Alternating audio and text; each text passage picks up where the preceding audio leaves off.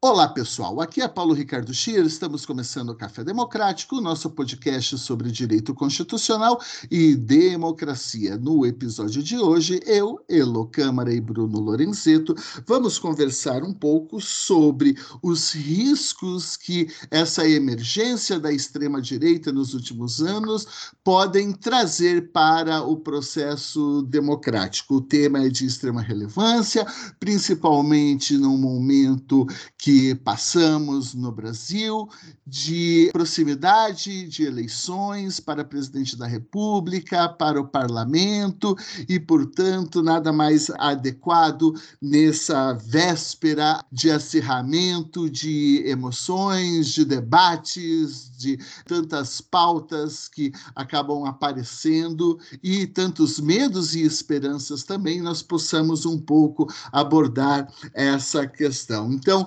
já começamos fazendo uma perguntinha para Elô sobre exatamente esse processo de ascensão da extrema-direita, não apenas no Brasil, mas no mundo. É, nós vemos aqui Brasil, a Hungria, nós vemos a Polônia, nós vemos Rússia e uma série de outros países. Tivemos um momento ali também com Trump nos Estados Unidos, em que é, a extrema-direita ganhou uma visibilidade muito maior do que já teve a questão de 20, 30 anos, é, principalmente num contexto de pós-Segunda Guerra Mundial. Elô, o que aconteceu, afinal de contas? Como é que a gente pode explicar esse processo de emergência da extrema-direita? Oi, Paulo e Bruno. Eu acho que essa é a pergunta que a gente está se fazendo nos últimos anos, né? O que explica esse processo de crescimento da extrema-direita no mundo? E eu acho que é uma coisa importante a gente pensar, antes de mais nada, eu sempre fujo da pergunta, né? Mas pensar o que é extrema-direita, o que a gente está chamando de extrema-direita, porque senão parece uma coisa, assim, um, um rótulo aleatório e que não se explica muito. O que nós estamos chamando de extrema-direita são, nesse caso específico, governos, mas poderíamos pensar partidos, que têm por diretriz central um discurso anti-igualitário, um discurso no qual alguns grupos são considerados inimigos, então isso pode variar e varia de acordo com o país. Na Hungria havia um discurso muito forte contra estrangeiros, contra mulheres, LGBT e em outros países vai adquirindo algumas cores diferentes, mas é um discurso anti-igualitário, um discurso de um inimigo interno que tem que ser combatido, ele não pode ser, não se pode conviver com alguém com inimigo. Eu, eu recordo algumas frases falando que a eleição não seria uma eleição, mas seria uma luta do bem contra o mal, o mal tem que ser extirpado, ou seja, um discurso antipolítico, politiza justamente uma lógica antipolítica e que tem uma, assim, do ponto de vista discursivo, em alguns casos, não só discursivo, se pauta muito na violência. Então, uma violência simbólica, mais ou menos isso que eu falei, a favor de exclusão de categorias inteiras, e que isso pode se tornar uma violência física, com determinado, ou com incentivo ou pelo menos tolerância de grupos que persigam adversários, né, considerados inimigos. É esse processo que a gente vive. Ainda que haja diferenças muito importantes entre os países citados, não há dúvida que todos eles, de alguma maneira, se caracterizam como governo de extrema-direita. E o que explica?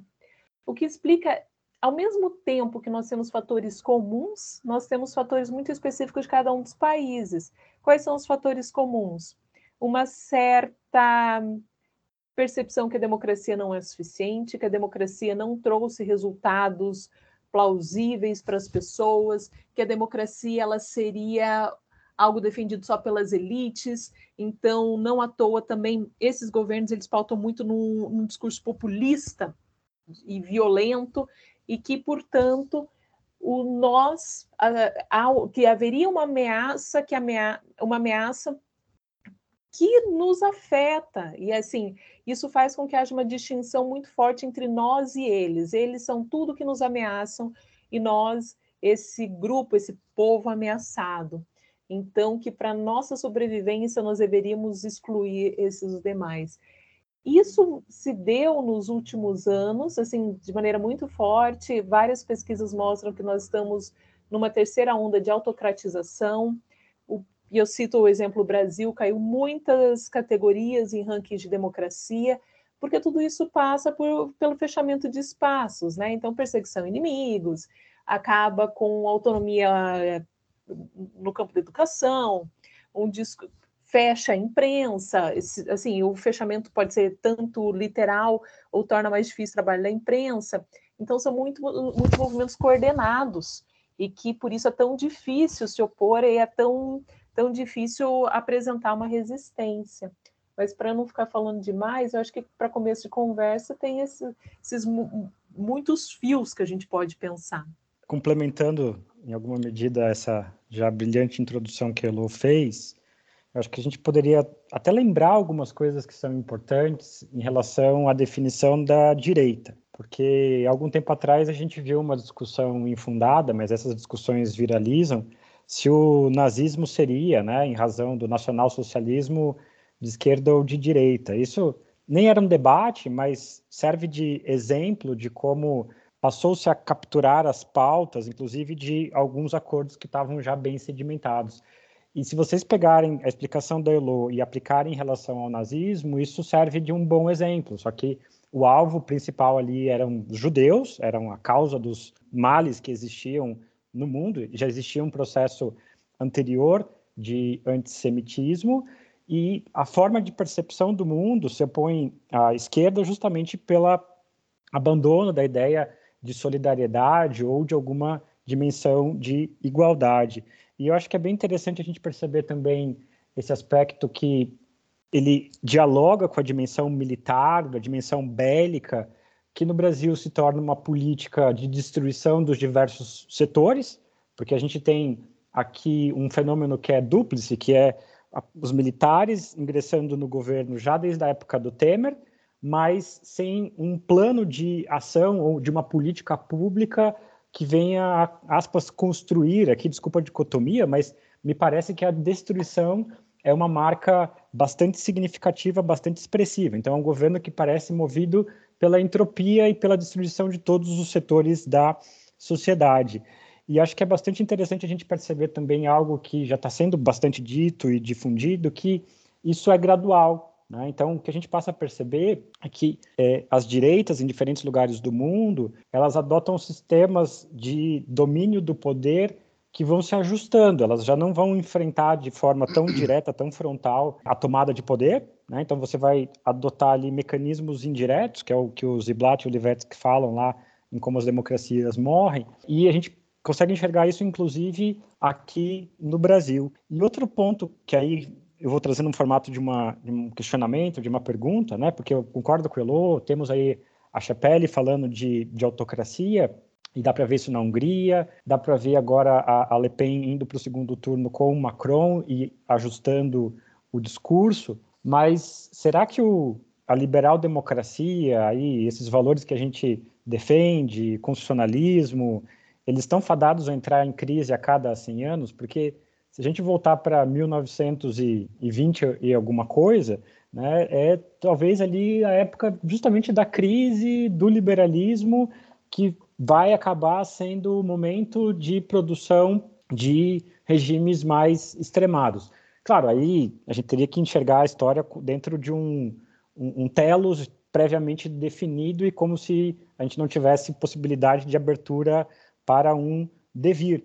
Mas será que não é isso que está acontecendo? E aí eu pego o caso da Rússia, porque parece que algumas pessoas ainda não entenderam que o muro caiu e que a gente está na União Soviética ou qualquer besteira assim.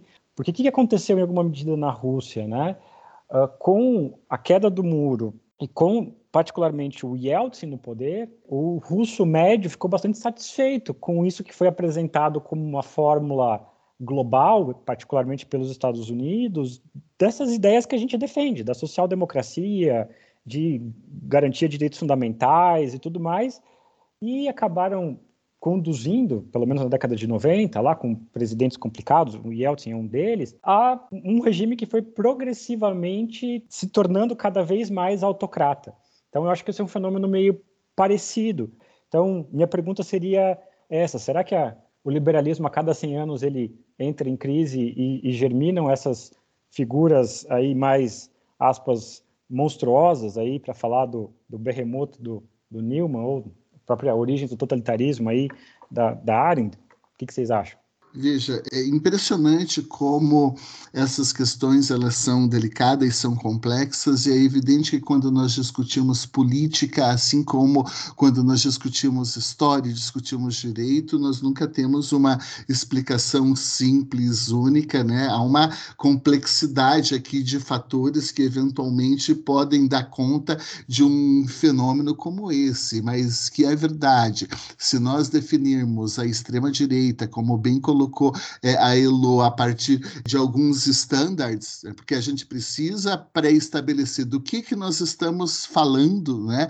E a Elo, então, coloca muito bem, é um modo específico de fazer política que contempla aqui um discurso de intolerância, que contempla um preconceito e práticas no sentido de antipolítica, de valorização de que bom, afinal de contas, é o mercado um certo conservadorismo em relação a costumes, violência, não é?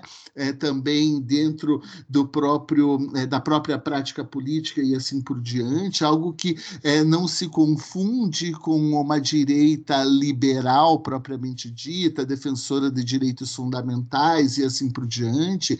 É, isso isso ficou isso fica muito claro né? Que nós temos uma emergência, então, de uma direita diferente, mais extremada em suas práticas e no seu modo de fazer política, negando a própria política em muitos sentidos, sem dúvida nenhuma. Como acontece é, esse processo, as explicações né, são as mais diversas, e me chama muito a atenção, e eu gosto muito embora ele não seja exatamente um cientista político, é, a explicação que é trazida pelo Michael Sandel quando ele diz que, olha, nós tivemos um contexto no pós-Segunda Guerra Mundial, num primeiro momento de emergência de um Estado social, de um Estado interventor, de um Estado prestador de serviços públicos, e esse Estado social entra em crise, esse estado social se endivida, ele não consegue dar conta de atender todas as demandas, é um estado gerador necessariamente de conflitos, como todo e qualquer estado social entre capital e trabalho, afinal de contas, é, o estado social é um modelo em que nós tentamos aqui harmonizar capital, exploração do trabalho e reconhecimento de direito para os trabalhadores financiados pelos próprios capitalistas. É, então, o Estado social é tipicamente um estado de tensão. Quando esse Estado entra em crise, na análise do Sandel, ok, vem as soluções neoliberais as propostas neoliberais com consenso de Washington. Só que a política neoliberal, a economia neoliberal, também foram geradoras de insatisfações as mais diversas. E para o Sendel chega um momento em que uma boa parcela da população diz assim: Estado social é Estado grande, é Estado corrupto, é Estado que fica desviando dinheiro de licitação, é Estado que fica lá beneficiando um setor do mercado e não outro. Estado pequeno tira direitos sociais, tira meu direito de aposentadoria, tira meu direito de tudo e gera todo um sentimento anti-Estado, anti-política, anti-meritocracia, anti tudo que a gente entende aqui que deve suceder num contexto de disputabilidade política, de argumentação pública, porque as experiências que nós tivemos historicamente para ele geraram mais revoltas, mais insatisfação do que qualquer outra coisa. E assim ele explica a ascensão do Trump nos Estados Unidos, da extrema-direita nos Estados Unidos, que é, navega muito nesse discurso: o Estado falhou, e pouco importa se nós estamos falando de um Estado social ou de um Estado neoliberal que também é interventor Mas pouco importa. Não é o Estado que dá conta da gente, não são os políticos, não são os partidos, não é a direita e não é a esquerda. E não é a esquerda. E daí é muito fácil embarcar nessas é, é, propostas e nessas falas tão violentas do somos antipolítica, somos os sem partido, somos o povo gigante que não quer saber do partido A, nem do partido B, nem do Estado, nem de ninguém. Nós não queremos político, nós queremos o um empresário, nós queremos aqui o próprio povo, nós queremos nos resolver aqui. E todo mundo, não importa, eu fico desconfiado tanto da direita quanto da esquerda, não importa. Todo mundo que vem fazer discurso de política é meu inimigo. Todo mundo que vem fazer discurso de política, pronto, esse daqui é, a gente tem que combater, esse aqui a gente tem que matar e assim por diante. É, eu gosto muito dessa explicação, é, dessa explicação do Sendel, claro, não dá conta de toda a complexidade, mas ela mostra algo que essa emergência da extrema direita tem que nos deixar ligados, vamos usar essa expressão aqui que é, é verdade, é verdade que há uma insatisfação do povo nos diversos lugares do globo quanto os, em relação aos modelos tradicionais de política, tanto de direita quanto de esquerda, que não deram certo. Se nós vamos consertar isso, mudando a nossa perspectiva de Estado social, a nossa perspectiva de Estado de um liberalismo econômico, ou até mesmo de um neoliberalismo, que não deixa de ser liberalismo, não é? De um neoliberalismo, ok. Ou se vai ser o discurso da violência do vamos romper com isso tudo, nós sabemos que esse não é o caminho quando nós estamos tratando de política.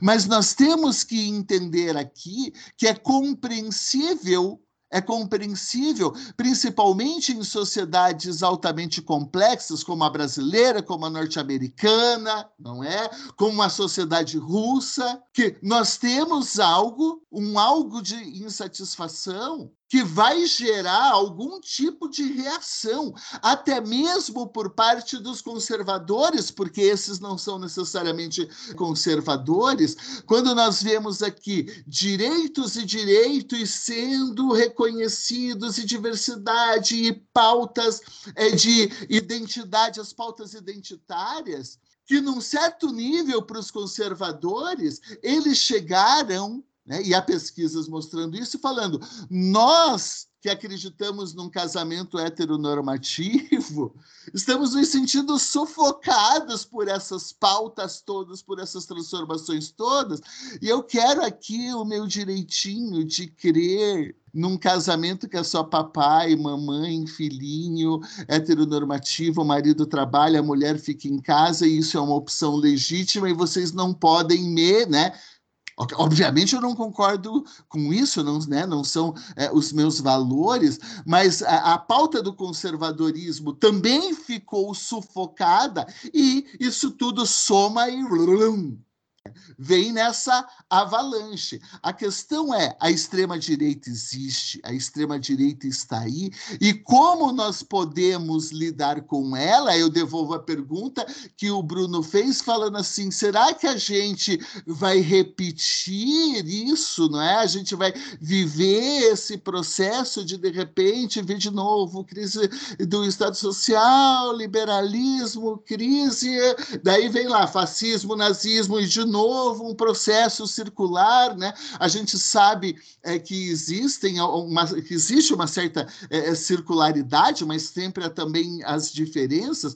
Mas a pergunta que fica é como em cada momento em que ocorre essa, é, esse ressurgimento, né, olha que palavra também típica, é, é, típica dos autoritários, que ocorre esse ressurgimento aqui dessas experiências, é o como nós lidamos com elas também, sem que isso implique, ou será que deve implicar, eu não sei, num sufocamento de certas pautas ou de certas insatisfações que, num contexto democrático, eventualmente podem ser legítimas. A insatisfação do povo com a direita, com a esquerda, com as políticas econômicas que nós tivemos, tem sentido. O Estado social passou por crises fenomenais. A projeto neoliberal passou por crises fenomenais. E agora, o que, que nós temos pela frente? Como é que nós resolvemos? Nós não podemos simplesmente ignorar essas demandas, esses problemas, esses anseios e falar assim: sufoca tudo, vamos voltar a um modelo liberal, vamos voltar a um projeto de democracia social, de uma democracia liberal e assim por diante, porque daqui a pouco isso volta de novo. É, mas eu não sou cientista político, né? Eu estou falando a partir de um autor autor ali que eu li, enfim, a minha análise acho que talvez seja muito simplista. Então, Paulo, eu concordo com, com você. Né? Eu fiz a pergunta sobre essa questão dos momentos históricos. Eu estava lembrando de uma frase famosa do Marx, que é primeiro como tragédia, depois como farsa. E não sei se é o que efetivamente acontece, mas para continuar dentro de uma tradição crítica, eu acho que nos cabe tentar interpretar o que está acontecendo neste momento, fazendo a diferenciação justamente dos momentos históricos e reconhecendo as peculiaridades do que a gente passa a viver dentro do contexto que a gente está enfrentando. Mas nos parece, né, em alguma medida, que alguns tipos desses discursos, mesmo dentro do próprio neoliberalismo, eles acabaram encampando uma percepção quase que triunfalista de que esse era o modelo perfeito e, e acabado e que não existiriam mais alternativas, aquelas besteiras lá do, do fim da história. Mas quando você traz essa, esse aspecto do engajamento e de como isso está vinculado à insatisfação, e eu não vou nem entrar no mérito do aspecto digital disso, né? a gente já discutiu em outros programas essas questões, mas isso é, sem dúvidas, um elemento propulsor da política. E quando você acrescenta esse aspecto é, do identitarismo, não deixando de reconhecer a importância das demandas relacionadas ali à raça, a gênero e assim por diante, é, há um certo cuidado na construção das pautas políticas em relação a isso. Por quê?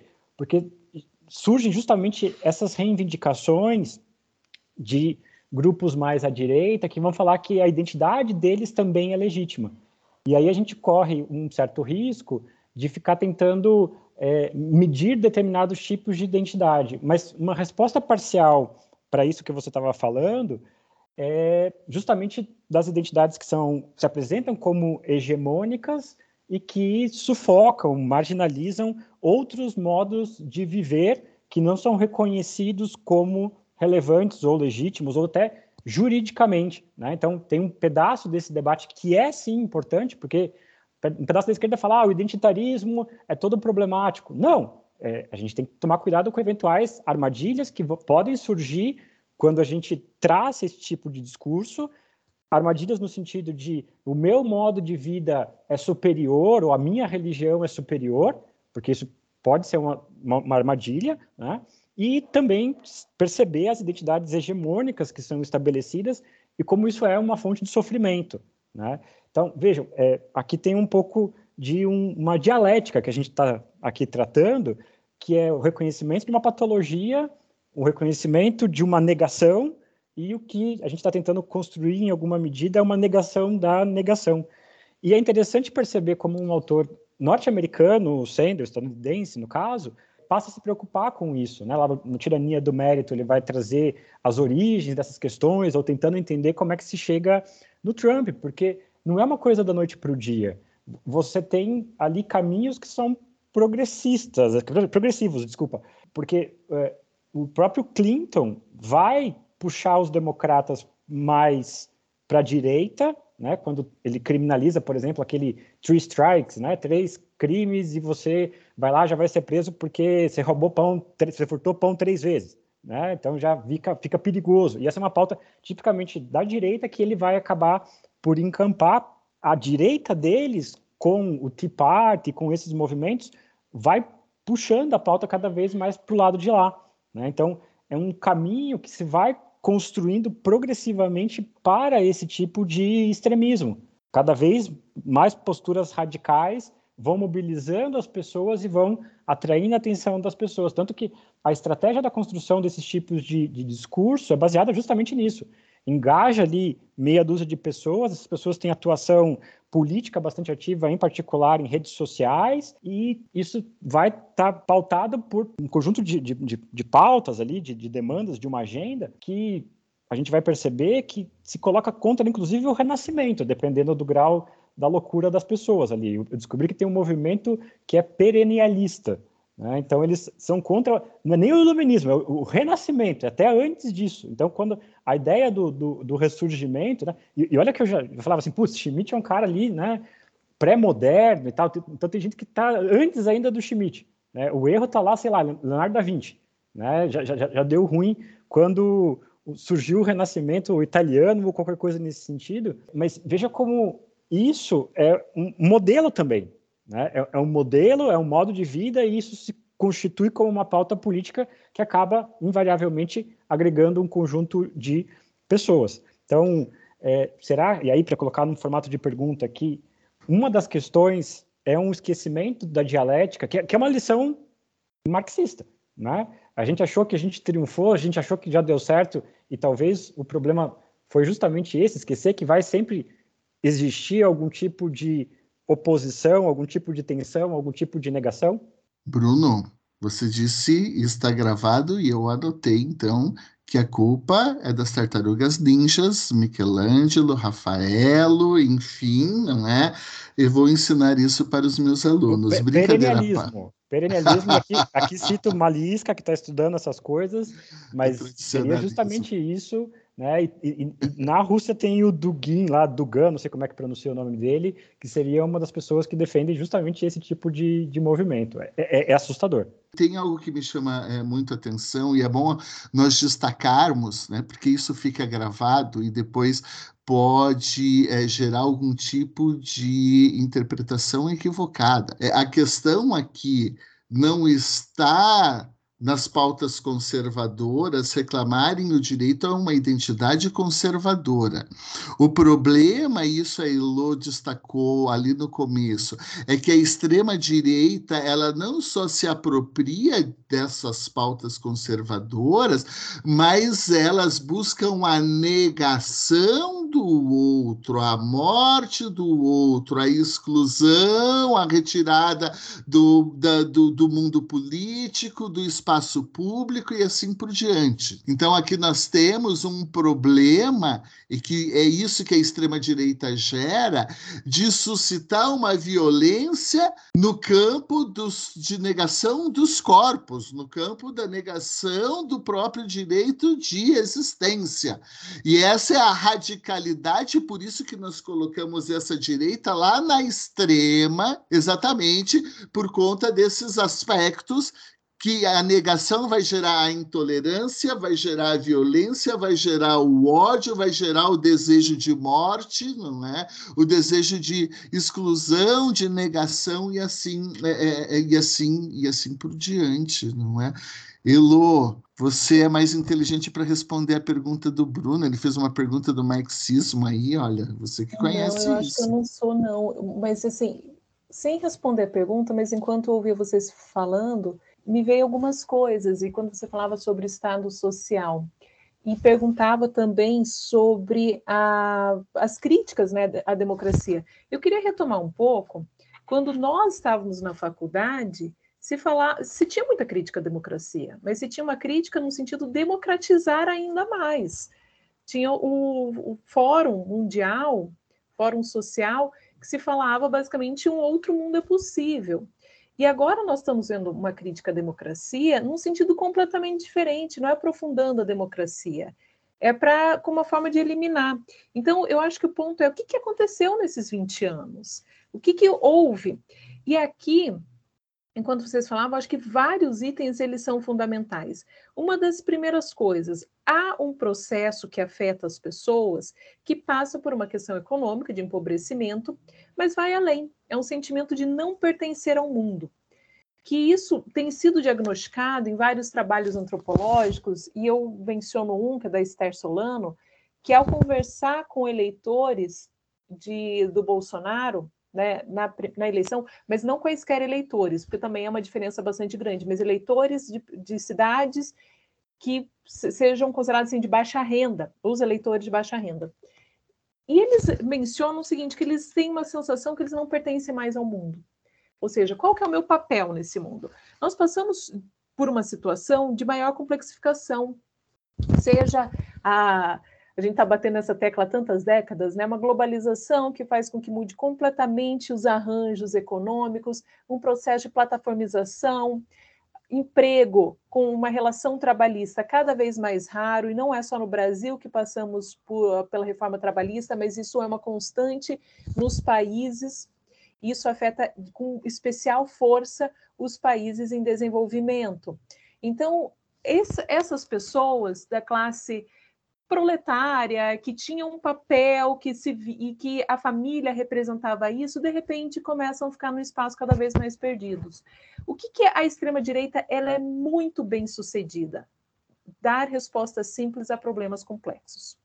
Então, que nós estamos insatisfeitos e nós consideramos que a democracia tem que ser melhor, mais profunda, temos que ter mais gente, tem que diminuir a desigualdade, tem que ter maior possibilidade de participação, isso nós concordamos. Por isso que eu também não gosto de usar o termo populismo, porque ele fala de coisas muito diferentes no mesma coisa, né? Se eu falo o governo Bolsonaro, o governo do Orbán são populistas, eu esqueço que tem uma demanda populista de maior participação que parece que é legítima.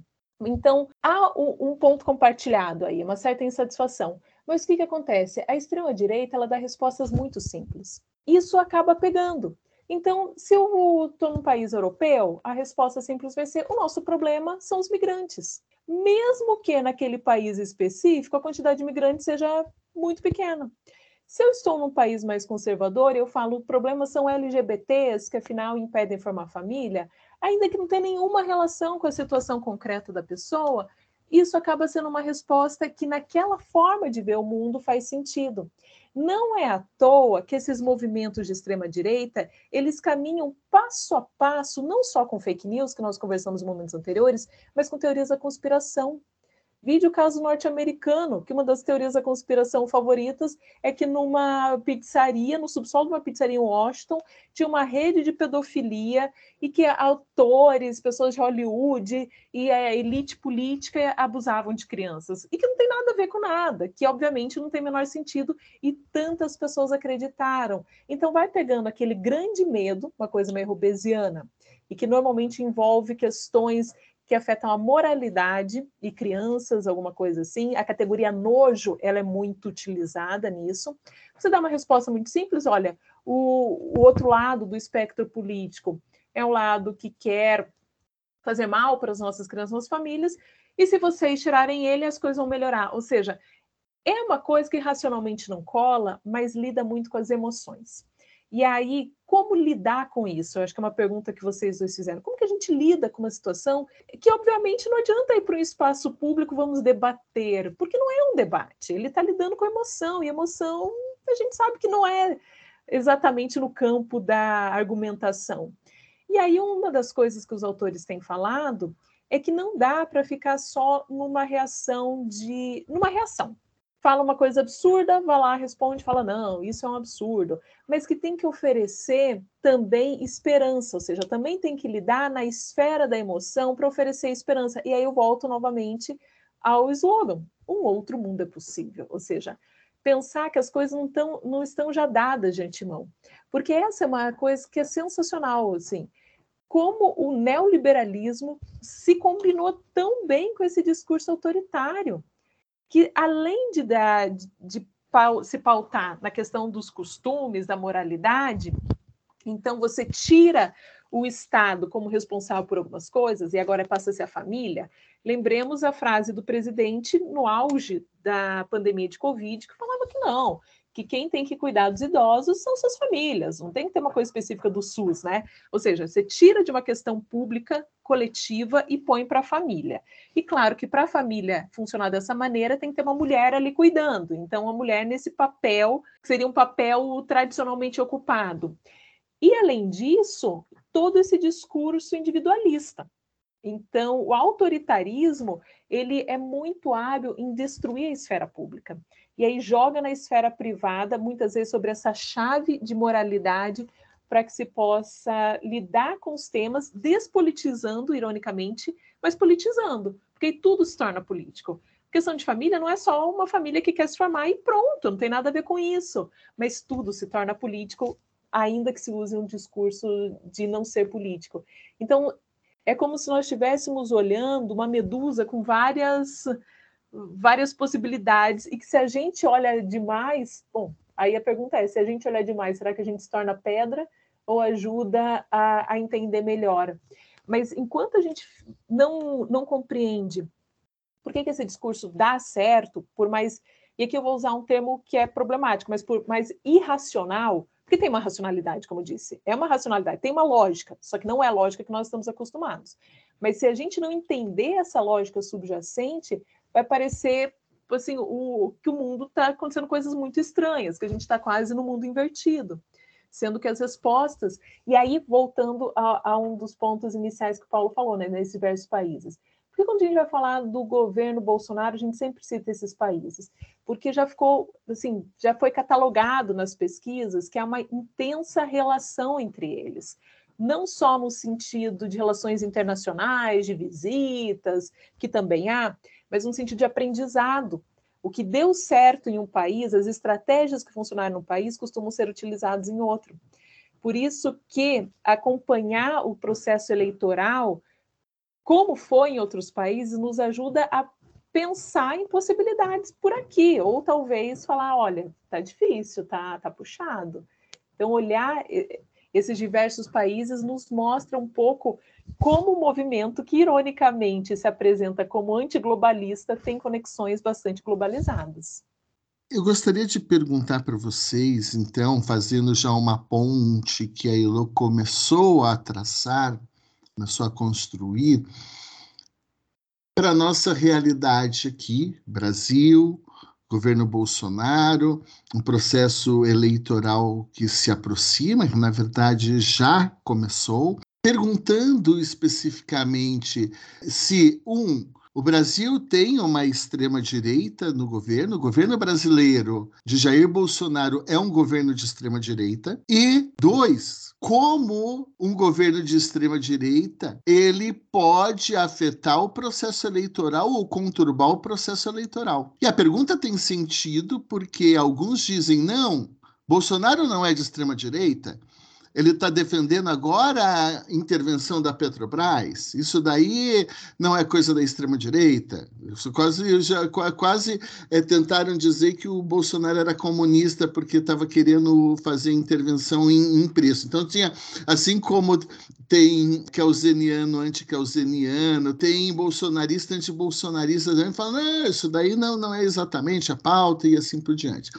É, o nosso governo efetivamente é um governo de extrema-direita, me parece que há, em alguns aspectos, a partir dos estándares que foram colocados, eu tenho a impressão que sim, mas acho que podemos precisar um pouco melhor isso. E se isso efetivamente interfere na democracia por uma razão, porque o, a, a extrema-direita vai levantar e levanta essa bandeira de que nós da extrema-direita também temos direito de participação, também temos direito de expressar as nossas opiniões radicais, também temos liberdade de expressão de querer um, um partido nazista no Brasil, também temos liberdade de expressão de achar que quem é comunista deve ser preso ou deve morrer. E, portanto, aqui há uma reivindicação de um direito, de direitos que afetam ou que potencialmente podem afetar a nossa compreensão de democracia liberal. Então, eu deixo essas duas questões pingando na área para professor Bruno e professora Elo. Eu vou tentar juntar os fios que vocês estavam trazendo aqui, porque tem muita coisa que está dialogando. Porque veja que interessante, quando o Paulo estava falando da questão do identitarismo, a Elo traz um exemplo que é um pouco mais concreto quando a gente fala dos trabalhadores não se sentindo pertencendo ao mundo, que é a questão mais filosófica e importante do que é, Elo, né? Mas tem vários trabalhos que estão investigando, de fato, justamente isso, né?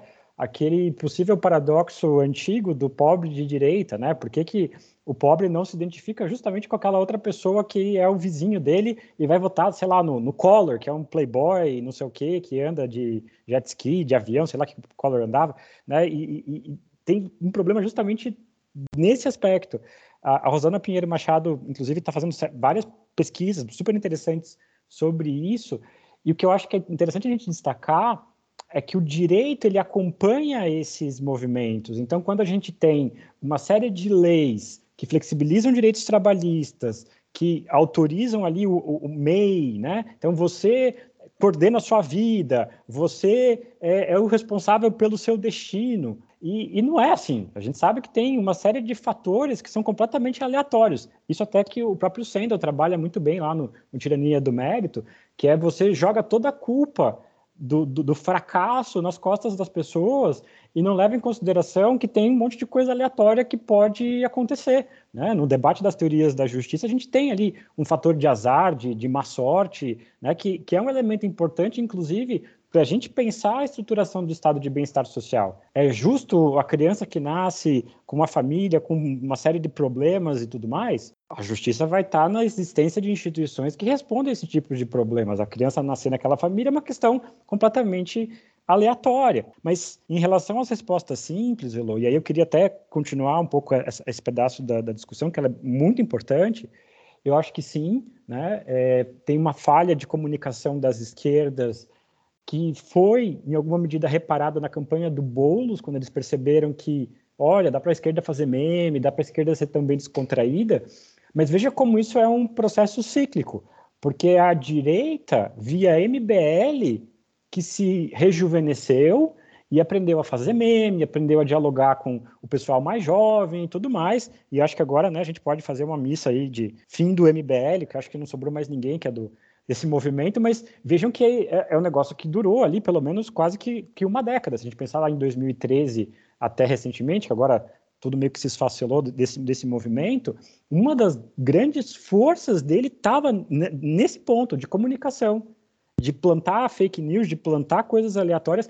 inclusive de forma bastante violenta. Em relação à conspiração, além do, do Pizzagate, que acho que ficou famoso desse jeito, né? O próprio Trump, ele fazia, ele, encampava uns troços completamente absurdos.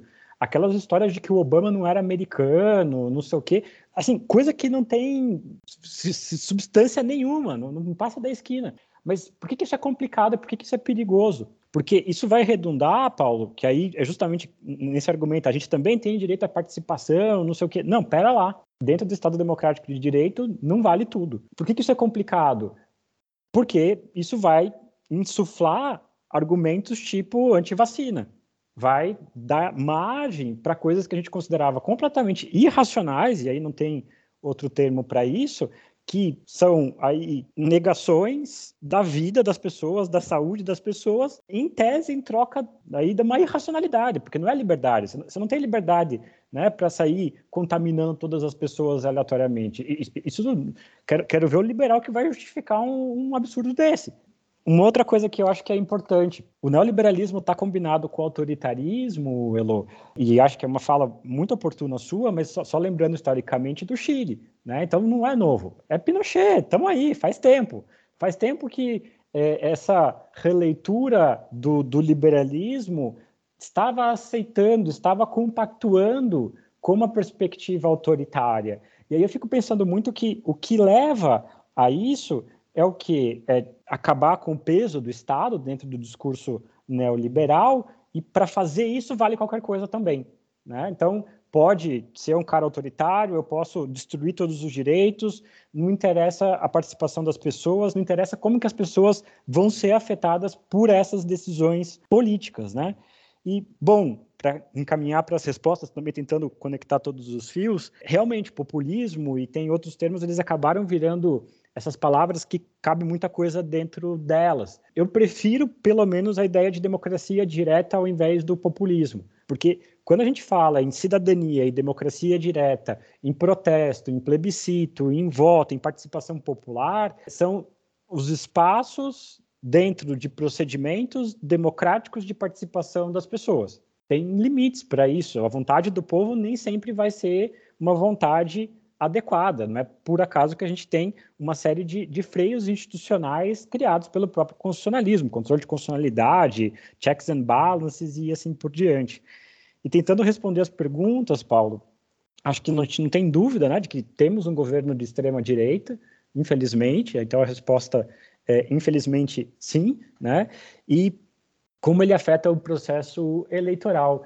É, com essa comunicação e com teorias de conspiração. Né? Volta, volta para a fórmula. É, quando se fala de voto impresso, que a gente também teve um programa dedicado justamente para tentar é, aí afastar essas coisas de conspiração, essas maluquices, né? Mas a gente ainda vê uns resquícios de adesivo nos carros das pessoas de voto impresso, voto auditável, essas bobeiraiadas todas. É, isso é só um dos exemplos de como isso está, sim, afetando o processo eleitoral de como, infelizmente, a gente tem receio de que quem eventualmente vir a ser derrotado não, não aceite, em particular se for do próprio governo, mas é, isso que você estava comentando, Paulo, de bolsonarista, anti-bolsonarista, eu acho que isso é um sintoma de que a gente nunca vai conseguir ter concordância 100% em todas as pautas, em qualquer movimento. Eu acho que é, esse é um fator da própria democracia. A gente pode tentar construir consensos, mas não vai ser possível, nem mesmo dentro dos movimentos de extrema direita, a, a produção de é, é, concordâncias 100% entre todos eles. E se tem uma coisa que eu acho que os, o bolsonarismo é, é, bastante identificável com a traição. Né? Eu falei um pouco antes de destruição, que eles destroem todas as pautas, mas o que tem de, de gente que apoiou o presidente e que foi abandonado, e que foi traído, e que foi deixado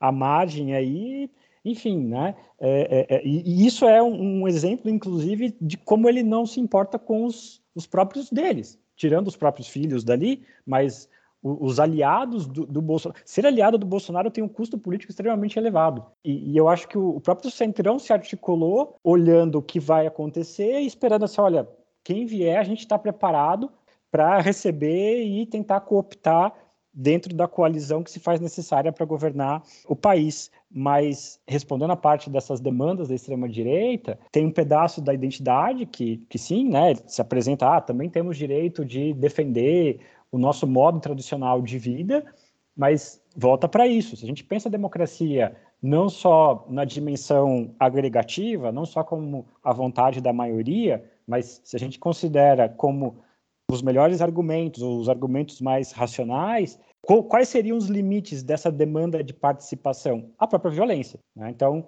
está na Constituição, a gente não precisa criar coisa, a gente não precisa é, é, aqui ficar é, arquitetando. Se você tiver um movimento armado, desculpa, meu filho, você está violando a Constituição. Né? Se você é um grupo insurrecional que quer tomar as coisas. Não, desculpa, você quer fechar nos poderes? Não pode.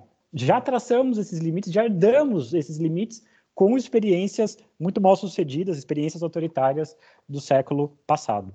Eu concordo com o que foi dito e assim, eu não tenho nenhuma dúvida que o governo brasileiro é um governo de extrema direita. Eu não tenho absolutamente nenhuma dúvida. E como isso afeta as eleições? Bom, de várias formas. Uma delas é seguir a cartilha que veio com o Trump, que é desacreditar as eleições, só que não é desacreditar de maneira geral, né? É desacreditar se eu perder ou se não tiver a diferença que eu considero que eu, que eu tive. Provas? Não precisa. Alguma coisa que indique? Não, não precisa de nada disso.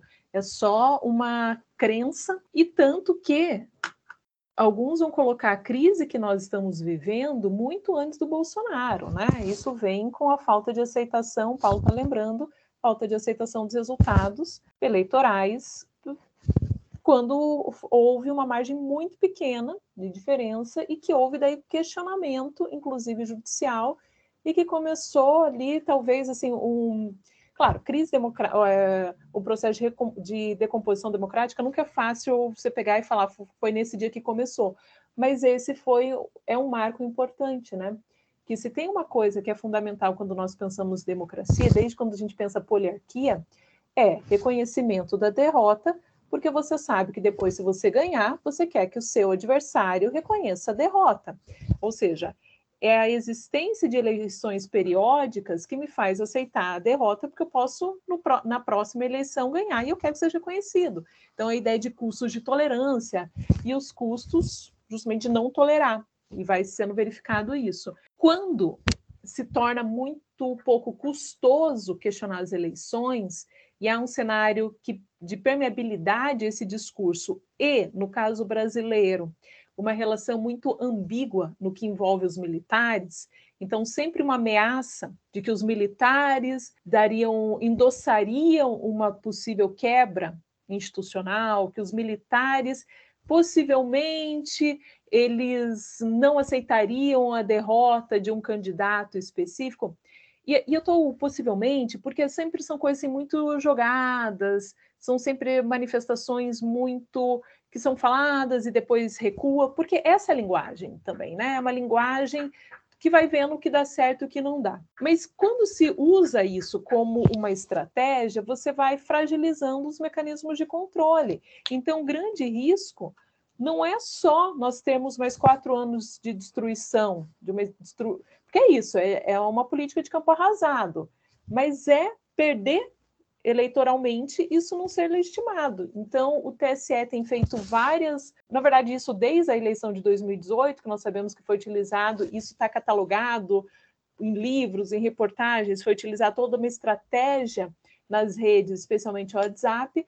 O TSE começou um processo de negociação, que o WhatsApp respondeu, e aí fez modificações, então limite o número de grupo, o número de componentes no grupo, limites encaminhamento, fez algumas mudanças para tornar mais difícil propagar informações falsas, mas como já se sabia que ia acontecer, migrou-se uma grande parte para o Telegram, que não respondeu e não respondeu adequadamente. Depois só foi responder quando teve uma, uma decisão para suspensão da, do Telegram no Brasil.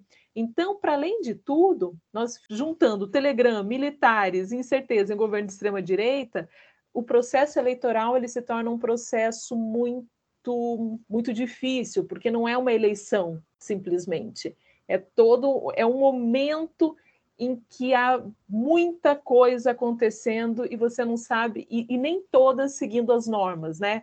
A ideia de fair play ela fica bastante afetada, ela fica bastante comprometida. Então, o que se imagina daqui por diante, dentre tantas perguntas que se faz, é como as redes serão usadas, como que isso, de alguma maneira, pode afetar ou não o resultado, e caso, e a depender do resultado, se ele vai ser honrado ou não. Eu acho que são, veja, isso é muito problemático, né? Porque para além da, o que, que numa eleição normal nós fazemos? Nós acompanhamos a, as pesquisas e vamos ver se o candidato sobe ou não, se mantém, votos brancos, nulos. Nessa eleição, para além das pesquisas, se tem toda uma arquitetura institucional que se tenta montar para barrar tentativas de, de não respeito ao resultado. Ou seja, é, é complexo o cenário que nós estamos. É verdade, Ló. Mas essa conversa nossa aqui, acho que a gente conseguiu um pouco sistematizar. Em primeiro lugar, a ideia é de que quando falamos em democracia, nós não estamos falando de democracia igual vontade do povo, em que eu possa atribuir qualquer sentido. Qual é o significado de povo? Povo pode ser só quem pensa como eu. Povo pode ser só quem é conservador. Povo pode ser só quem é católico. Povo pode ser só quem é evangélico. Povo pode ser todo mundo. E daí eu atribuo o sentido que eu bem entender ao povo e digo assim: não, democracia é a vontade do povo. De que povo estamos falando? E quando então conversamos sobre democracia, temos que, em primeiro lugar, partir dessa ideia de que é a vontade do povo mas o que nós entendemos por povo e o que nós entendemos por vontade deste povo, onde entra todo o debate sobre deliberação sobre democracia enquanto procedimentos para tomadas de decisão e, portanto, uma ideia em que democracia possui regras.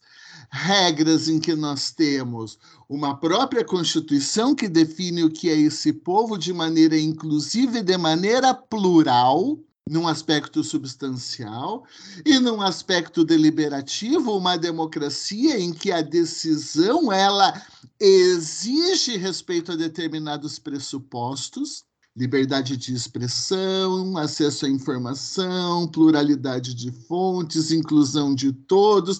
A Elo falou do Robert Dow, eu estou agora então na cartilha do Dow, né?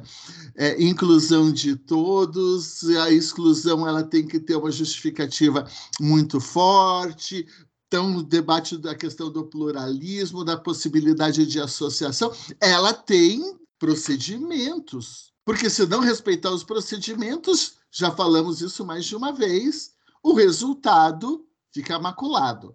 O resultado, ele não expressa nada a não ser a, a, a distorção que eu criei no momento da votação. É aquele velho exemplo. Todos escolheram livremente essa semana que a prova vai ser sem consulta. Quando eu coloquei minha metralhadora em cima da mesa e perguntei: vocês querem prova com consulta ou sem consulta? E ganhou sem consulta. Todo mundo quis sem consulta. Impressionante. Escolha unânime da turma. Claro, sob coação, não é? Enfim, é evidente que falamos de democracia, não é qualquer democracia. E por isso que a extrema-direita ela traz um risco e um impacto muito forte na medida em que ela propõe exclusão, em que ela propõe morte, em que ela propõe censura, em que ela propõe boicote à própria dinâmica do processo deliberativo, enquanto ela macula a qualidade das informações. As práticas da extrema-direita disso que nós, pelo menos aqui, convencionamos chamar de extrema-direita, ela afeta todos os pressupostos democráticos, porque ela mexe na informação, na qualidade da informação, na pluralidade de fontes, ela nega credibilidade aos às fontes opositoras, né? A Rede Globo é, sei lá, eu, né? É mentirosa, é fake news, é, né, né, é só aquela que fala o que eu quero é aqui para. Então você descredibiliza a pluralidade de fontes, você desmoraliza as outras fontes, você desmoraliza descredibiliza o seu adversário, você descreva de credibiliza, nossa, é, o resultado da própria eleição, mesmo quando você ganha, você descredibiliza as instituições, você nega o direito do outro participar, porque o pobre não pode votar, porque ele recebe o Bolsa Família, afinal de contas, ele vai votar em quem é comunista, porque ele quer continuar recebendo o Bolsa Família. E vai esse papo todo, de modo que disputar um processo eleitoral com uma, com uma, com uma extrema-direita é extremamente difícil. Você ganha ou você perca. Porque não há uma racionalidade mínima, até mesmo nas práticas e nas propostas. A ideia é simples. Fala assim: ah, então tá. Se democracia, se democracia então é vontade do povo, se democracia contempla essa liberdade de expressão que eles dizem que tem, liberdade de expressão para ir lá e falar que tem que invadir o STF, que tem que fechar o STF, que tem que bater no ministro, que tem que sequestrar e que o STF não manda em mim e que o TSE não manda nada. Quando eles falam isso, é viva é liberdade de expressão. Mas quando a mesma liberdade de expressão, com a mesma intensidade, é invocada pelos adversários, não, agora não é mais liberdade de expressão, queer museum é pedofilia, é pouca vergonha, é baixaria, é libertinagem, tem que proibir, tem que colocar na cadeia esses vagabundos. Quando e eu sei que o Bruno quer falar disso, não é? Quando eles vão para as ruas e quebram a placa da Marielle, e matam e batem nas pessoas, isso é direito de manifestação. Mas quando o outro chega e fala assim: vão lá na frente da casa das pessoas que vocês votaram e cobrem um posicionamento, aí é baderna, eu vou te receber com arma na mão. Pera, você pode quebrar a placa, você pode quebrar a rua, você pode bater, mas quando você vem aqui fazer uma manifestação na frente de alguém que você elegeu, vamos te receber com armas na mão, porque isso daí é coisa de bandido, onde já se viu. O que se percebe é a total ausência de racionalidade até no próprio discurso. Na medida em que esse discurso da extrema-direita é tão frágil, que ele não se sustenta a qualquer prova quando você simplesmente inverte o vetor. O que é direito para mim não é direito para o outro. O que é liberdade de expressão para mim não é liberdade de expressão para o outro. O que é manifestação para mim não é para o outro. E o que a, a, resposta do povo? Não queremos vocês. Não é democracia. Agora, se votamos em vocês, aí é democracia. Se não dá para universalizar, é a regra básica, número zero, para a gente falar de racionalidade. Se não dá para universalizar, não é racional esse negócio. E a questão é que o próprio discurso e as próprias propostas da concepção que eles fazem de democracia, eles não conseguem universalizar, não falo nem para o comunista.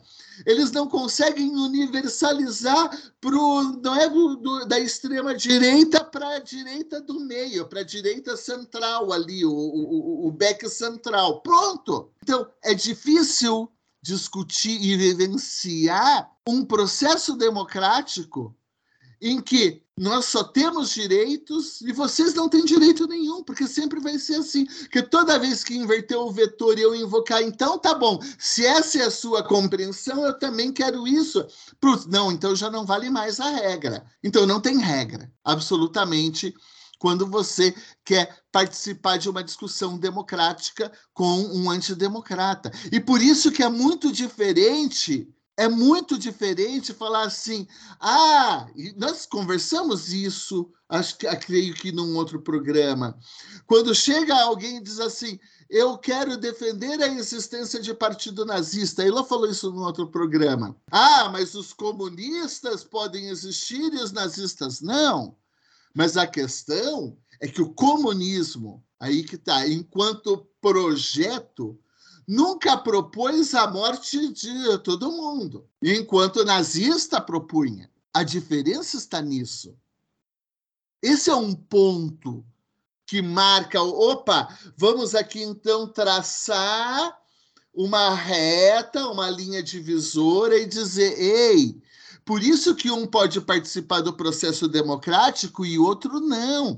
Porque se você não sabe brincar e respeitar as regras do jogo, que não pode bater no amiguinho, como disse o Bruno lá naquele programa, que você não pode matar o amiguinho e assim por diante, então você não pode brincar. E por isso você está fora do processo democrático. E a rigor, a rigor, quando nós falamos lá com Carl Levenstein da democracia militante, é exatamente disso que nós estamos falando falando. Nós temos elementos, instrumentos, nós temos aqui instituições que devem se prestar para tirar do jogo político e da disputa democrática aqueles que não aceitam as regras do processo democrático. Isso é inerente à democracia. Não é antidemocrático falar, ô, oh, você extrema-direita que não quer participar, que não aceita o resultado da eleição, tu não pode brincar, não. Porque isso é daqui não é vontade do povo só. É, isso aqui tem regra, isso aqui tem procedimentos e, inclusive, resultados que podem ser controlados. Então, brincar de democracia aqui é aceitar essas regras. Quando você não aceita essas regras, diga abertamente, então, que você é antidemocrático, que você não aceita as regras e que você quer exatamente romper com isso tudo aí. Alguns são sinceros o suficiente de afirmar isso na extrema-direita. Vamos reconhecer, né? Alguns são sinceros o suficiente para reconhecer isso. Mas isso traz consequências. Ok. Você quer brincar de war, como eu já fiz muito na minha vida, e quando você está perdendo, você bate no tabuleiro e diz: bomba atômica! Acabou. Então, pronto, eu defendo essa estratégia de jogo no war. Por isso que ninguém quer brincar de war comigo. E tá certo, eu não posso brincar de war. Eu não tenho sangue frio. Quando falta lá dois territórios para eu ganhar e alguém vai lá e, e, e, conquista o território, pronto, eu exploro uma atômica mesmo. Por isso que ninguém me chama para brincar de war. Pronto, eu não posso. E o cara da extrema-direita também não pode. E isso não é antidemocrático. Eu tenho que brincar de ser o Putin. Pronto. Se eu quiser apertar bomba atômica e não de jogar war da próxima vez. Por isso que a gente joga escondido de você, inclusive, né? A gente nunca te chama justamente por isso. A gente sabia dessa, dessa tática não muito adequada. Mas brincadeiras Mas agora não é mais bomba atômica. Agora eu comprei, ainda não joguei. Temos que montar esse grupo aqui. Eu comprei, gente, fazendo publicidade de graça. O Wars Game of Thrones, gente. É o mapa de Westeros e tudo mais. E agora, então, na próxima vez que eu jogar, se estiver perdendo, vai ser dragão! Dragão! Uh, Dracarys. né? Dracarys! Mas eu tava rolando quase uma telepatia aqui, agora que a gente entrou no momento de descontração, porque eu ia falar justamente do Kant, é, é, é, a, é a base. Se você não consegue universalizar, desculpa. E para mim é justamente o que acaba acontecendo, porque quando um político fala, ó, oh, vão lá incomodar os parlamentares e falar com os parlamentares. Claro, alguém pode até questionar o procedimento, você vai na casa da pessoa, você vai no gabinete, enfim, isso até caberia algum tipo de debate. Mas para mim isso está na base do funcionamento da democracia representativa. Né? A gente falou de democracia direta, a gente falou um pouco de deliberativa. Democracia representativa é basicamente isso. Eles representam quem, afinal de contas? É o partido, porque tem fidelidade partidária? É o povo? É o eleitorado? Eles sabem né, que se eles ficarem muito distantes do eleitorado, eles perdem os votos. Mas isso acho que meio que fecha todos esses outros argumentos, porque justamente essa resposta que foi dada com base na violência, se você vier na minha casa, eu vou te matar, não sei o quê, e vocês são todos baderneiros e tudo mais, que demonstra justamente essa forma de engajamento, de mobilização das paixões, e o que nos causa um pouco de espanto é justamente perceber que tem uma série de pessoas que, infelizmente, concordam com, com essa esse tipo de resposta, né? Que é pela violência, por nada democrático. E tem uma outra pergunta, Paulo, que é em relação à vontade do povo, né? Que você falou, ah, qual qual povo, né? Mas quem interpreta essa vontade do povo? Aqui está uma questão de um poder muito grande, né? Que o que a gente acaba percebendo que tem pessoas que se dizem representar a vontade do povo e dizem representar ou interpretar uma parcela da vontade desse povo. Isso é um elemento bastante importante, porque, em tese, né, aqui caberia um espaço para algum tipo de irracionalidade, para debates, para paixões momentâneas e tudo mais, mas é, quem está dentro dessa posição, ou quem está legitimado, quem está autorizado para fazer isso, tem bastante poder.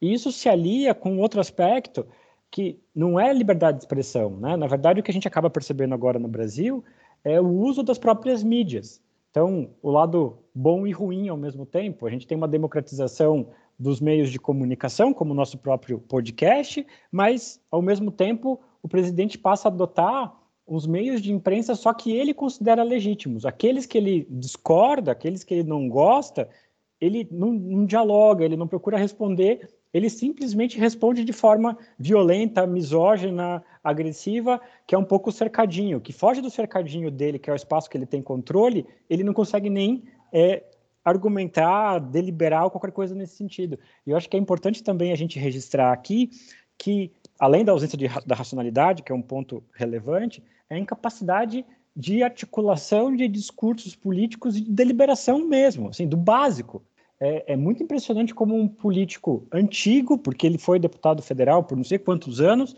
não consegue participar de um debate público, por menor que seja. E aí, o único debate que ele aceitava fazer é dentro dos meios de imprensa dele. Se for fora disso, se for em algo neutro ou minimamente imparcial, ele não aceita.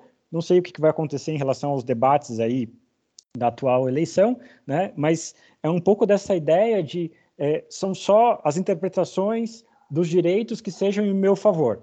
Eu só aceito liberdade de expressão se for essa liberdade de expressão para dar tiro em gente, aspas, aspas, safada do MST que vai invadir as coisas. Se for liberdade de expressão para criticar o presidente, manda prender os corintianos que estão criticando o presidente. Né? Então, veja como isso não passa por, por, justamente por esse teste básico do, do, do da universalização. Ele, eles não, não, não funcionam, mas seria então, justamente isso, né? E eu queria escutar a Delô, então, o que, que você acha dessa questão de receber os é, é, cidadãos com base na bala, Elô? Ele está num cenário péssimo, né? Essa frase que ela foi falada no sentido de cobrar os parlamentares e, enfim, né, que não precisaria ir para Brasília. Frase foi essa: não precisaria ir para Brasília, porque nós sabemos que, inclusive, Brasília foi construída de certa maneira para isolar o centro do poder. A, a, mudança da capital do Rio de Janeiro para Brasília serviu para isso. Então, você cria toda a arquitetura, inclusive, é. Você afasta e nós sabemos que é muito mais caro ir para Brasília para fazer um protesto do que um protesto na sua cidade. Era meio esse contexto. Talvez não fosse a melhor frase do mundo, no sentido, especialmente com redes, que a coisa nós sabemos que vai ser tirado do contexto. Mas ainda assim, de novo, eu acho que não foi a melhor frase do mundo a propósito. Mas a, a resposta dada mostra muito bem o porquê essa conversa de dois polos ela é falsa. Independentemente da, da preferência eleitoral de cada um, e ok, eu acho que cada um tem que poder votar do jeito que quer votar, e, e é ótimo, nós justamente respeitamos a eleição e os resultados, mas não dá para falar que se um diz cobre o seu representante, outro fala se chegar perto da minha casa eu atirarei em vocês, eu acho que para qualquer pessoa percebe-se que não há uma equivalência, né? São manifestações absolutamente diferentes entre si. E isso tem sido, tem acontecido. O que nos leva também à questão, novamente, sobre comunicação na política. Essa é uma eleição que sempre a comunicação é importante, a propósito, sempre, sempre. Tem em quem estuda comunicação na política tem os famosos casos, mas essa, de fato, a questão ela vai adquirir ainda mais relevância. Com a expertise que foi criada de pegar frases e fazer videozinhos e ficar repetindo e fazer clipezinhos, vamos ver como que os candidatos vão se manifestar em relação a isso, sabendo que para alguns, justamente quanto menos tiver um discurso com começo, meio e fim, melhor é. Né? Lembremos toda aquela estética do Oclinhos que cai, e que é uma estética que você coloca música. Então, a ver como isso vai funcionar. Turn down for what? É, exatamente. Então, eu acho que uma, assim, uma questão central é perceber, de novo, que é a emoção que está sendo mobilizada é a, é a, emoção, especialmente medo, que é um dos, uma das principais emoções, está sendo mobilizada. Quem tentar utilizar um paradigma racional, argumentativo, não vai conseguir entender, muito menos explicar o que a gente vive. Isso tem vários exemplos. Quando nós vemos séries, aquela The Black Mirror, é, mostrando justamente assim a apropriação né, do, da democracia por figuras pop, por figuras que vão fazendo vídeos, é, vão se colocando como, como personagens mesmo, e como isso tem crescido. Então, o que nós precisamos é pensar como democratizar a democracia. Não tem muito outro caminho para onde possa ir. Todo o restante é necessário, mas fica enxugando o gelo. Então, que daqui a um tempo nossa conversa possa ser outra, né? Mas nesse momento, essa é uma ameaça muito concreta e que tem acontecido em diversos países. Lembrando aquilo que foi dito, a Hungria teve, acho que é a quinta eleição do Orbán. Ele pode completar 16 anos sequenciais no poder. E nós sabemos que nesses 16 anos, cada vez tem dificultado. Então, no começo é só um discurso, aí mexe na, nas cortes, aí muda ele, eleitoral para facilitar que o seu partido Fidesz eh, tenha mais cadeiras, mesmo sem tanta, sem tanta eleição. Aí depois mexe com a imprensa, mudando forma de financiamento. Aí depois com a educação, fechando algumas universidades, até que virtualmente se torna um Estado autocrático. Então, o, assim, o que nós temos visto como exemplos no mundo não são, não são muito favoráveis, ainda que a derrota do Trump tenha dado uma certa sobrevida. Mas a ver como, como serão os próximos anos. Com certeza não vão ser fáceis. Esse problema um pouco né, da gente começar a, a maquiar os nomes e fala: ah, não é uma crise da democracia, a gente não chama isso de autoritarismo. É uma erosão da democracia, é uma democracia light, é uma democracia pós-democrática, é uma democracia é, é, erodida. Não, isso é autoritarismo. A, a, gente começa a maquiar e dizer assim, não, mas isso não é, isso ainda é democracia, porque é o processo que eles fazem de rompimento, ele é lento, não é com os tanques na rua. Isso tudo é verdade. Não é com os tanques na rua. Então não dá para chamar isso de um autoritarismo clássico e de um golpe clássico. É autoritarismo clássico, sim.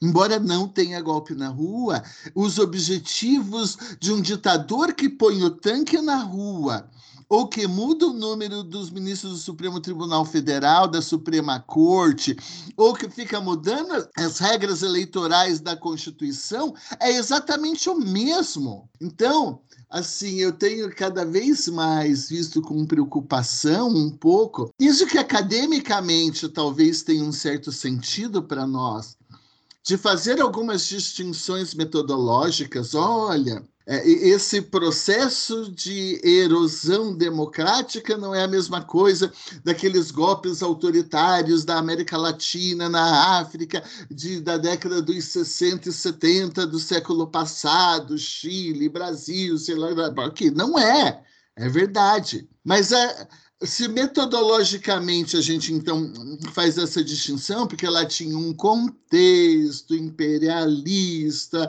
e de, é, é, sei lá, de manipulação a partir do capitalismo, pronto, isso era uma coisa. O fato desse contexto ser diferente não nos permite também negar a essência do que esses caras querem, negar a Constituição e burlar a soberania popular no final das contas, são coisas diferentes, mas que na essência é igual sim. Da mesma forma que eu entendo os historiadores falando, não dá para chamar esses fenômenos de hoje de fascismo, porque fascismo é lá naquele contexto, Segunda Guerra e não sei o que, blá blá blá. Verdade para o historiador. Mas enquanto processo político, é a mesma experiência, sim. São as mesmas práticas são os mesmos objetivos.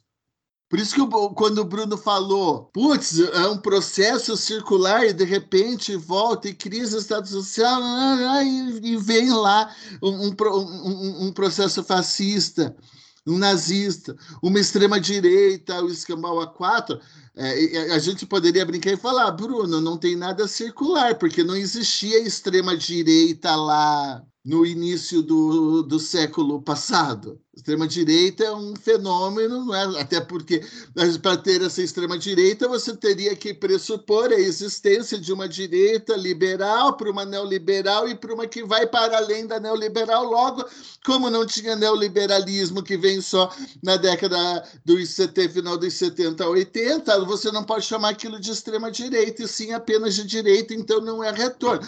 Ah, mas peraí, mas no final das contas, a gente entendeu que a brincadeira é a mesma que a brincadeira é que de vez em quando aparecem uns inimigos de uma democracia liberal e vamos dar o nome certo para isso daí. Mas enfim, né? É, depois eh, a gente ganha um monte de hater falando, ai meu Deus, olha, enfim. Mas aí você não vende livro, Paulo. A grande questão é essa: você tem que inventar novas chaves e novas categorias e tudo mais, inclusive para tentar compreender. Eu acho que é, é, isso, como atividade acadêmica, é legítimo. E quer vender livrinho também, não vejo problema em relação a isso.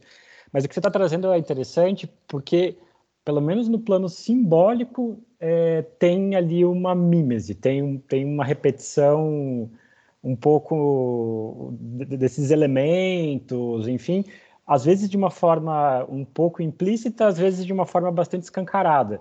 Né? Eu não lembro mais o nome do infeliz da cultura lá que usava a música do Wagner e tinha só faltou fazer Heil Hitler no meio do negócio dos caras lá, né? Mas eu, eu não sei, porque é, tem todo um esforço teórico, acadêmico, que vem até desde antes. O, o Agamben vendo estado de exceção nos Estados Unidos, mas beleza, será que é isso? Será que não tem coisa pior ainda? Enfim, e, e, e eu até hoje estou bastante satisfeito com as respostas do Agamben em relação à pandemia e fiquei questionando a capacidade dele de fazer diagnóstico. Apesar que também a gente não acerta todas, né? Então, tem problemas aí com os diferentes teóricos.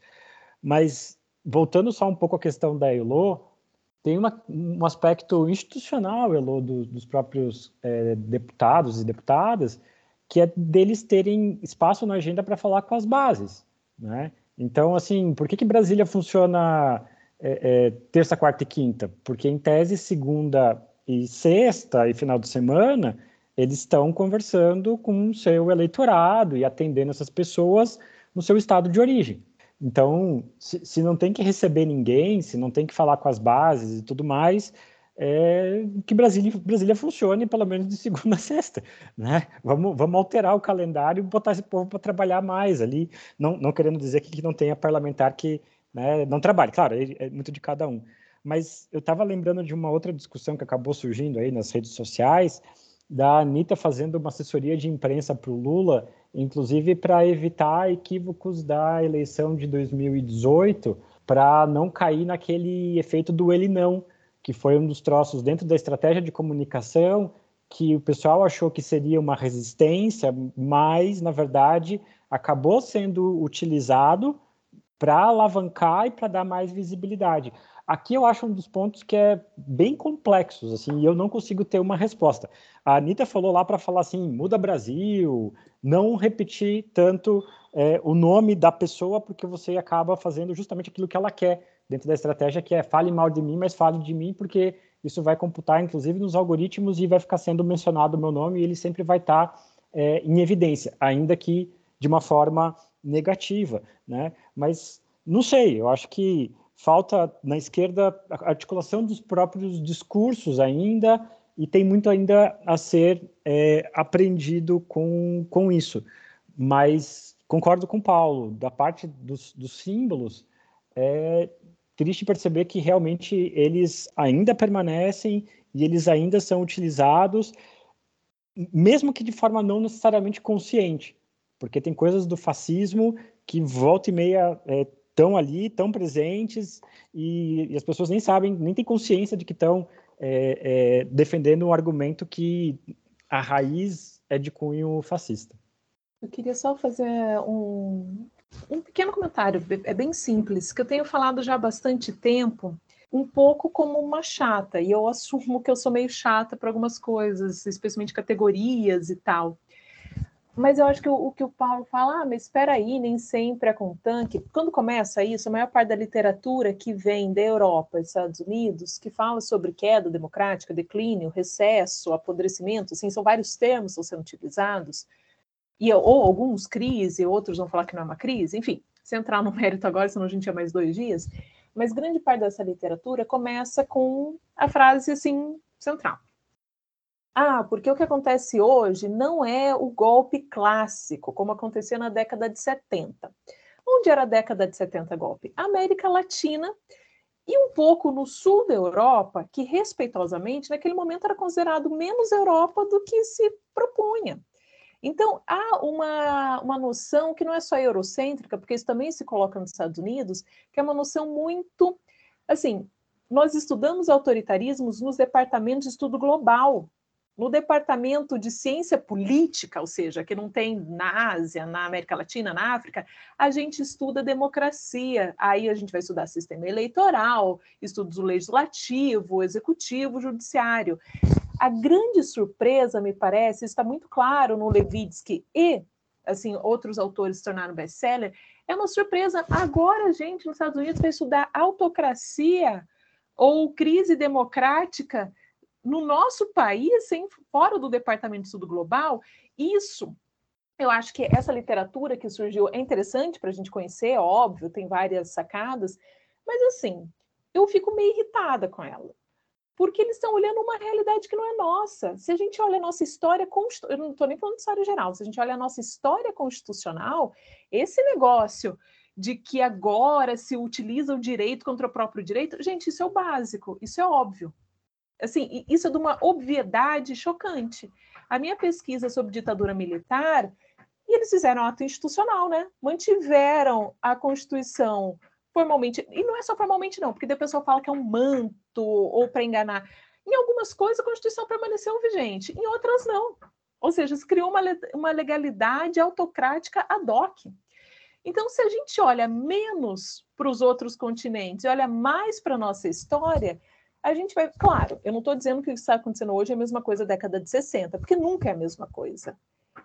é muito assim, a história ela não se repete e os elementos nunca deixam de existir. Isso que é interessante, né? Então os rearranjos, eles vão, são rearranjos, não é a mesma coisa. Então o novo nunca surge do nada e também as coisas não deixam de, assim, não desaparecem no mundo. Mas de qualquer maneira, você olha para a nossa história constitucional, essa ideia de legalidade autocrática, legalismo autoritário, constitucional, que parece que nos Estados Unidos, assim, eles acordaram um dia e falaram: meu Deus, existe isso, mais ou menos lá por 2010. É só a gente olhar para a nossa história. Então, eu gosto de ter conversa com historiadores do direito, porque isso que parece que a gente está olhando no campo da ciência política como uma grande novidade, eles vão, assim, fazendo menção ao Cazuza, museu. É um museu de grandes novidades, é só a gente olhar ali. Então, eu acho que um pouco teu mal-estar, Paulo, pelo menos no sentido que eu aprendo, com essa literatura, com essa nomenclatura, a meu ver, faz parte mais que a gente conhece mais literatura comparada do que a, a, nossa história. Do que a nossa história a partir do. E assim, olhando o direito brasileiro. Eu acho que a gente caiu muito naquela coisa do Barroso, que de fato a história constitucional começa a partir de 88, sabe? E aí todo o anterior eram pessoas se matando, era clientelismo, colonialismo, é, sei lá, e, e autoritarismos em geral. Olhar a nossa história, ela nos ajuda a evitar alguns erros que estão sendo falados. Assim, só como, como encerramento da minha parte, queria pegar carona no que o Paulo disse.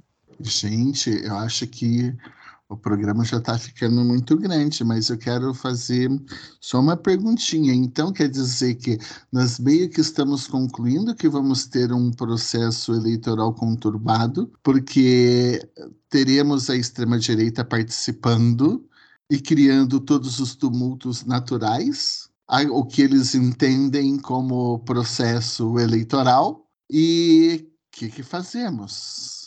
Vamos para a técnica Elo. Quando criticarem, quando vierem falar as barbaridades, então nós damos esperança. Não, calma, nem direita nem esquerda. Vote na coluna do meio. Há uma esperança. Veja, meu querido, nem tudo está perdido. Você pode ser feliz com Lula no poder também, mesmo você sendo de extrema direita, porque o Lula é um cara legal e ele não vai querer matar você. Você, sei lá, dá uma esperança para ele. Estou colocando as cartas na mesa. Ou quando chegar o sujeito de extrema direita, você usa a tática Bruno, tática Elô, né?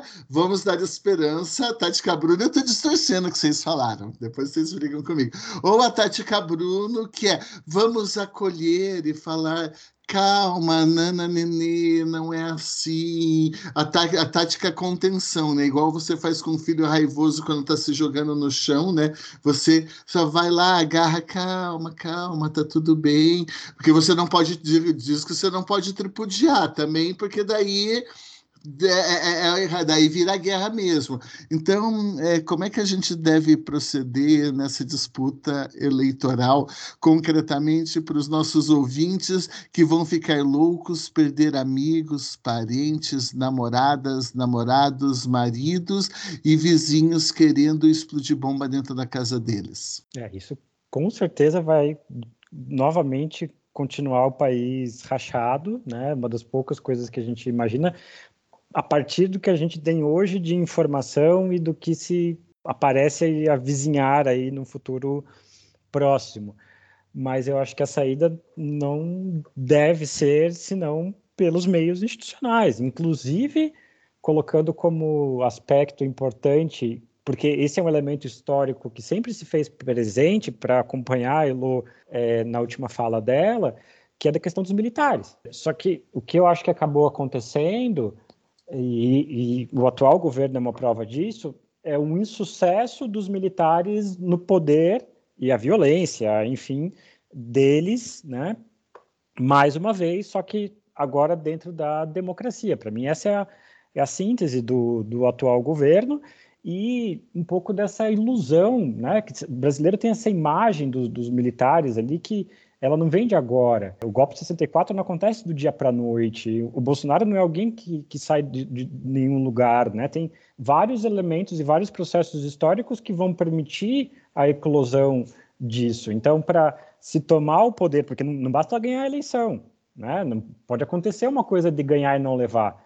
Eu acho que para ganhar e levar a eleição, seja quem for, é, precisaria justamente falar, ó, respeitamos as regras, foi um jogo jogado dentro das regras, bonitinho, e está dentro dos meios institucionais.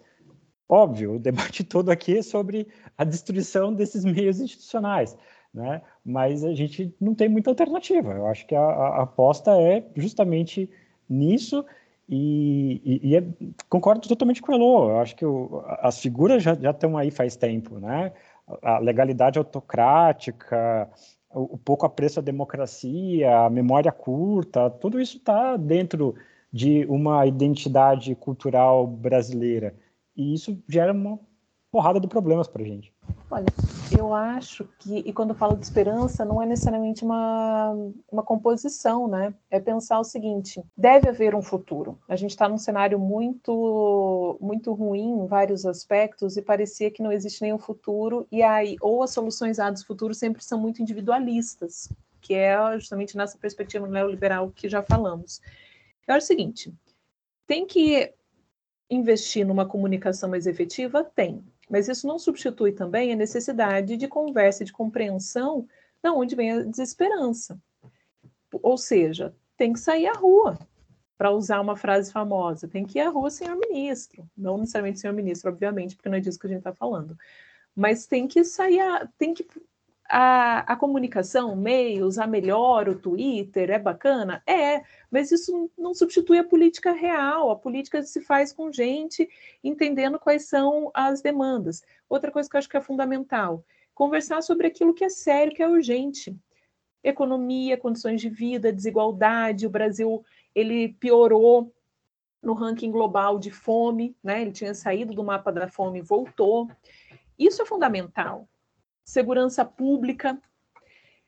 Ou seja, e isso é, é importante pautar o, o debate, porque o Bolsonaro, sempre que possível, ele vai puxar para o campo da moralidade, porque é um campo que fica abstrato, é o campo do kit gay que não existe, é o campo do, do que não há, é o campo do unicórnio versão política. Tem que puxar o debate para o real, para o concreto.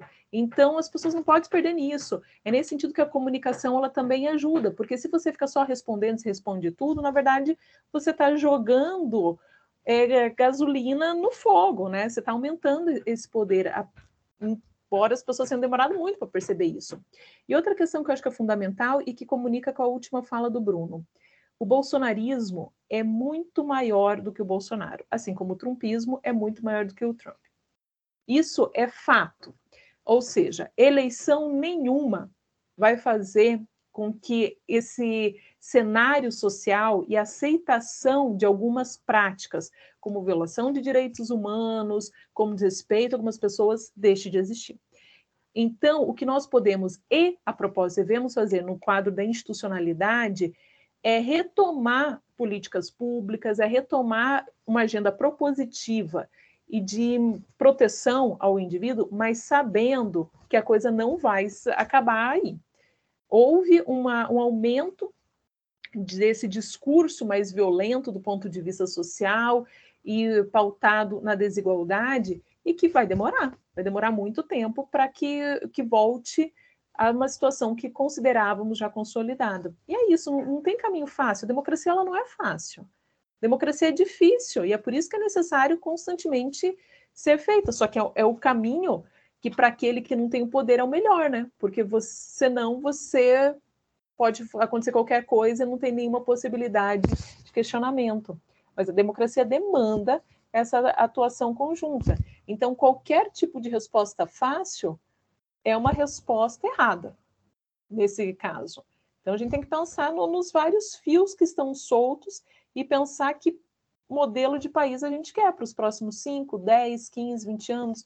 Nós queremos um país em que as pessoas passem fome, um país em que as pessoas usem álcool porque não tem dinheiro para comprar gás, um país em que as crianças estejam deixando de ir no colégio ou que vão no colégio e dependendo se são mais afeminadas ou são consideradas diferentes, elas apanhem. É isso que nós queremos? Com certeza das perguntas que eu fiz, nenhuma delas é, é o modelo de país que eu quero. Então, acho que algumas coisas a gente tem que pensar qual que é o modelo, não para daqui a alguns meses, mas voltar a um projeto de médio a longo prazo. E torcer, enfim, meus amigos, torcer para esse projeto se sustentar, né? Que é aquilo que a gente lê de maneira tão bonita na Constituição, e especialmente aquela frase famosa, inimigo da, da Constituição, inimigo da pátria, que isso volte e que esse contrato básico de civilidade ele seja refeito. Abemos café? Sim. Quando o meu acabou, abemos. Abemos. Meu, meu acabou também aquilo.